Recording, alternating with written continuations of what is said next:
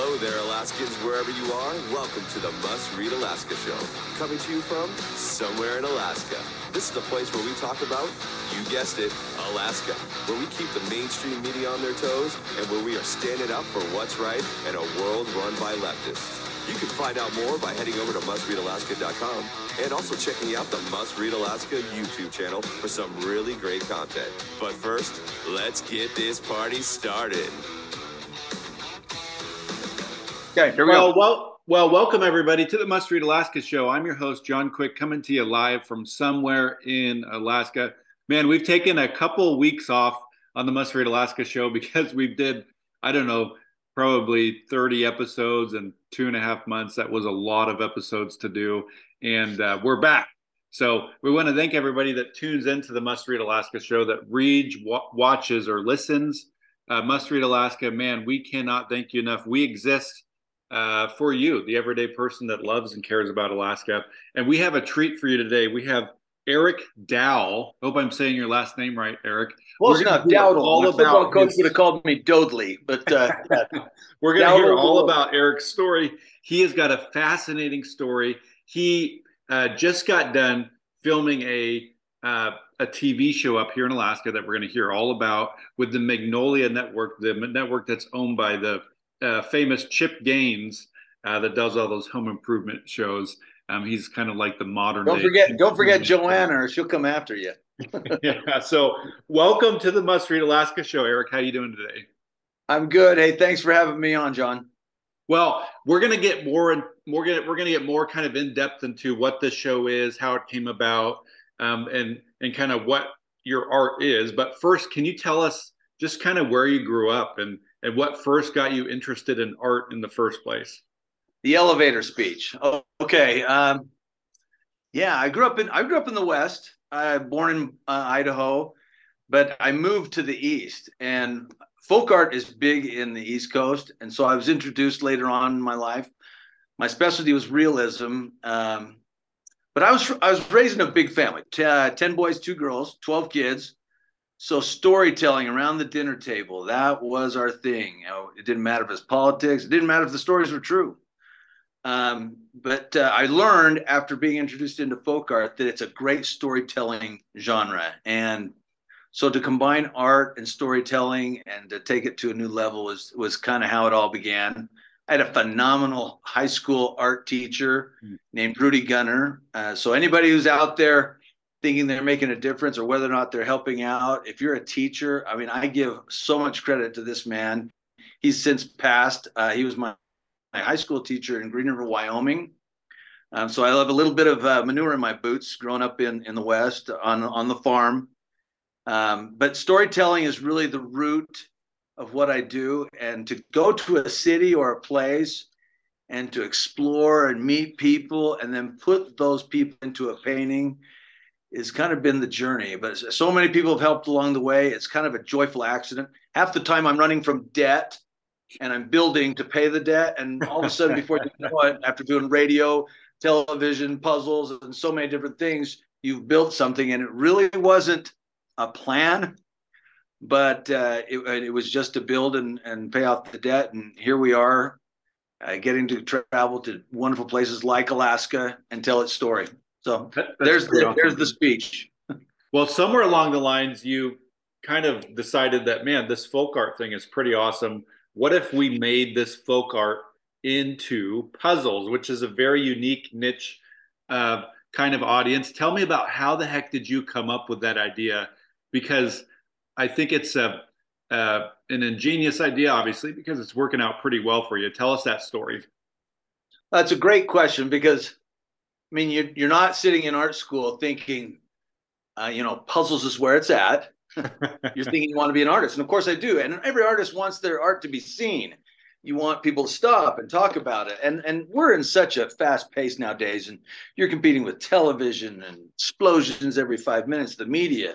And we really don't take time to look at art. Um, I started making puzzles about 25 years ago, uh, mainly because I was I was doing a puzzle with somebody, and I went, "Wow, this is a lot of fun." There's something about relaxing, letting your hair down. You get honest. Uh, people tell stories. Uh, you know, they just Uh, my kids are usually confessing things to me uh, um, subconsciously and not knowing it, and I'm making notes. Uh, um, it, it's just there's something about a puzzle that's really fun. But what was really the eye opener for me is when I studied Currier and Ives. You know, the 1800s, they put art on the map. They gave art to the, uh, or made it possible for the average person to have art in their home. And think about it, in the 1800s, that was television, a piece of art. So they would gather around a, a painting and talk about it for half an hour and study it.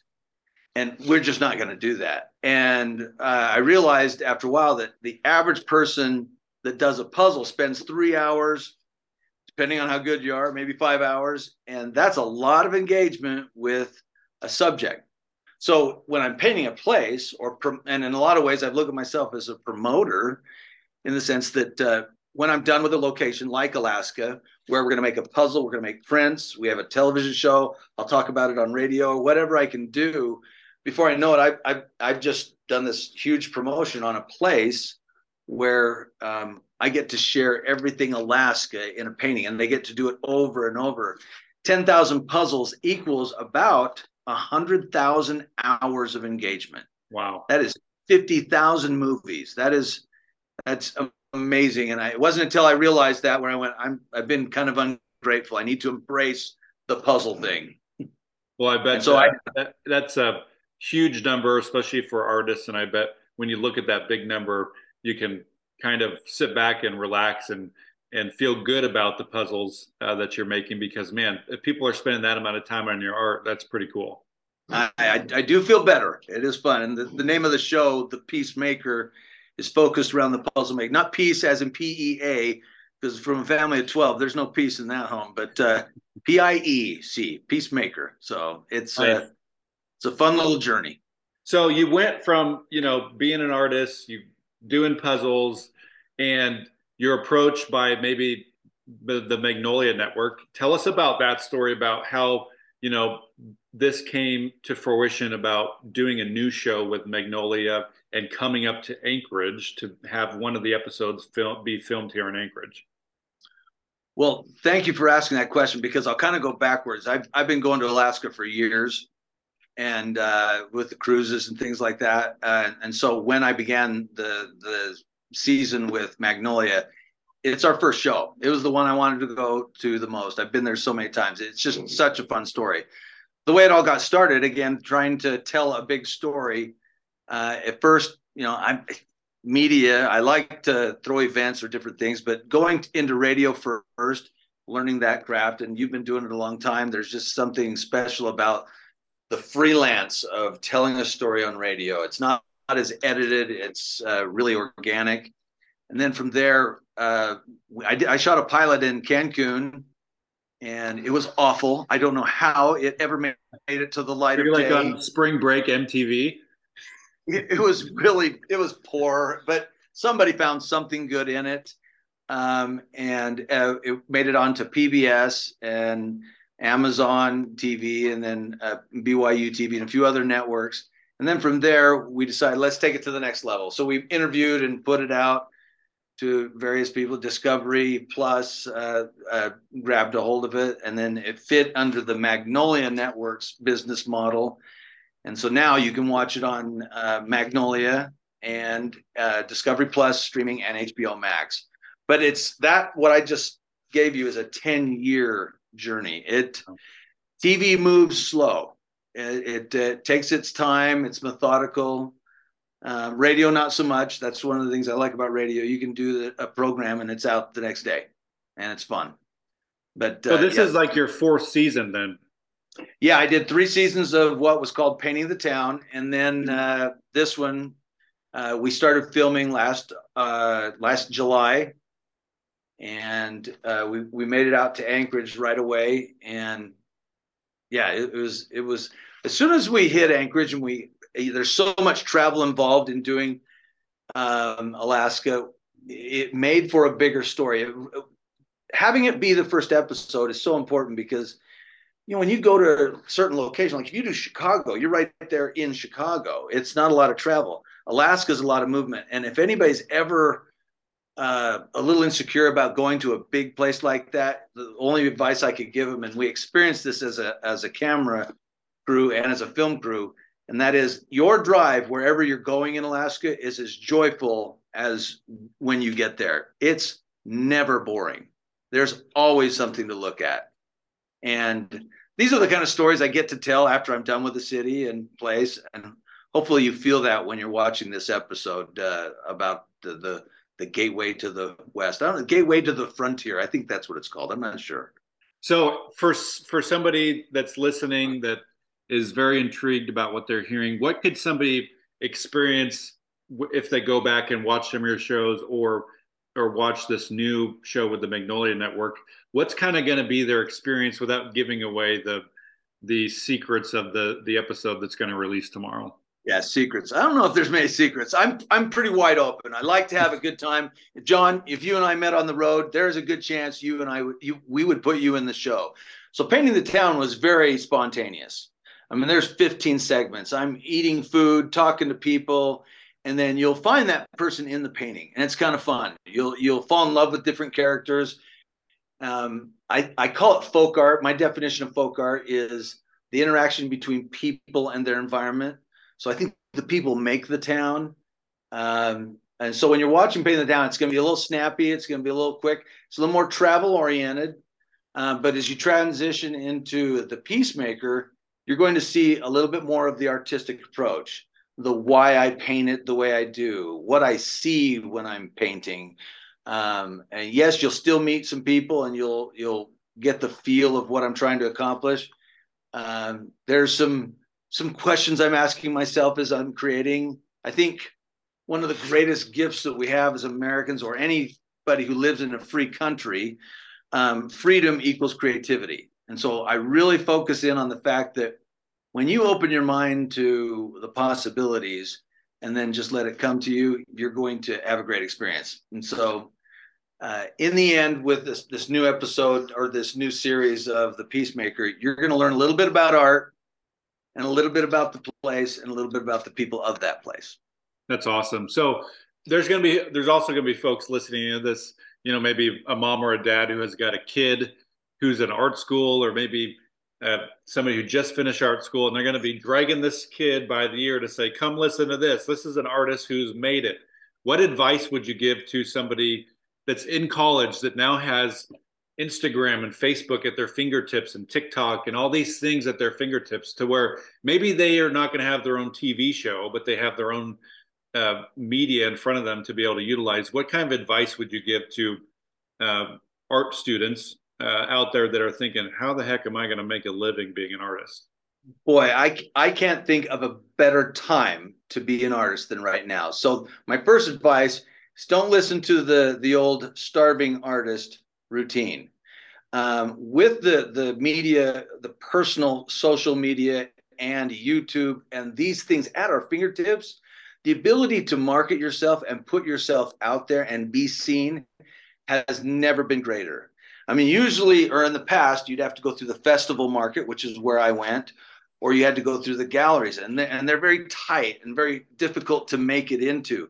Now, if you have a passion and a love of art of any kind, you're going to find that if you paint what you love, you will find somebody out there who loves it like you do, and they will naturally come to you. So, anybody who's thinking about being an artist, if you're passionate about it and you love it, um, there's never a better time to really pursue that craft because of of the social media and your ability to let yourself be known. I mean, at first, when I had a television show, I would tell people, and, and it was almost like, yeah, I have a television show. And they're like, yeah, so do I. Everybody has a television show now. And it's, it's not like back when we grew up where there was four channels and it was really something. Um, yeah, now I, there's ESPN 7. Yes, that's right. And it's and it's checkers. Um, and you're going to see the championship whether you like it or not. So, so yeah, uh, never a better time to be an artist. That would be my only uh, advice. That's awesome. So what's next for you? You got this show on the Magnolia Network. Do you, you know, if you could uh, flick a switch or ask a genie in a bottle, are you living this the dream, or do you have do you still have plans that to the uh, dream never ends john what's your next what's your next step i'm sure that you've got it all planned out i know sometimes it's an accident but i i do have a plan ever since i was a little kid i i looked at the calendar and I, being from a big family a patriotic family i saw the year 2026 and i'll be 58 at that point. point and i've really, really been eyeing america's 250th birthday so uh, 10 years ago uh, it's kind of a fun story obama put out uh, the information like hey america's birthday's coming up. Any ideas on how to celebrate it? And I sent in my ideas, and um, they said in two years, in 2018, we'll open up the mailbox and look at all the ideas. Well, when they did, there was only one idea in the whole mailbox, and so it was my plan. And so I'm I'm get, trying to get America ready for its 250th birthday. I'm going to different cities. We're doing programs and events where I'm painting their town, and some of them are just unknown towns, small towns and they are the best cities. They really do love their their their home. We do a an event where we unveil the painting. We're putting up giant puzzle walls in these cities.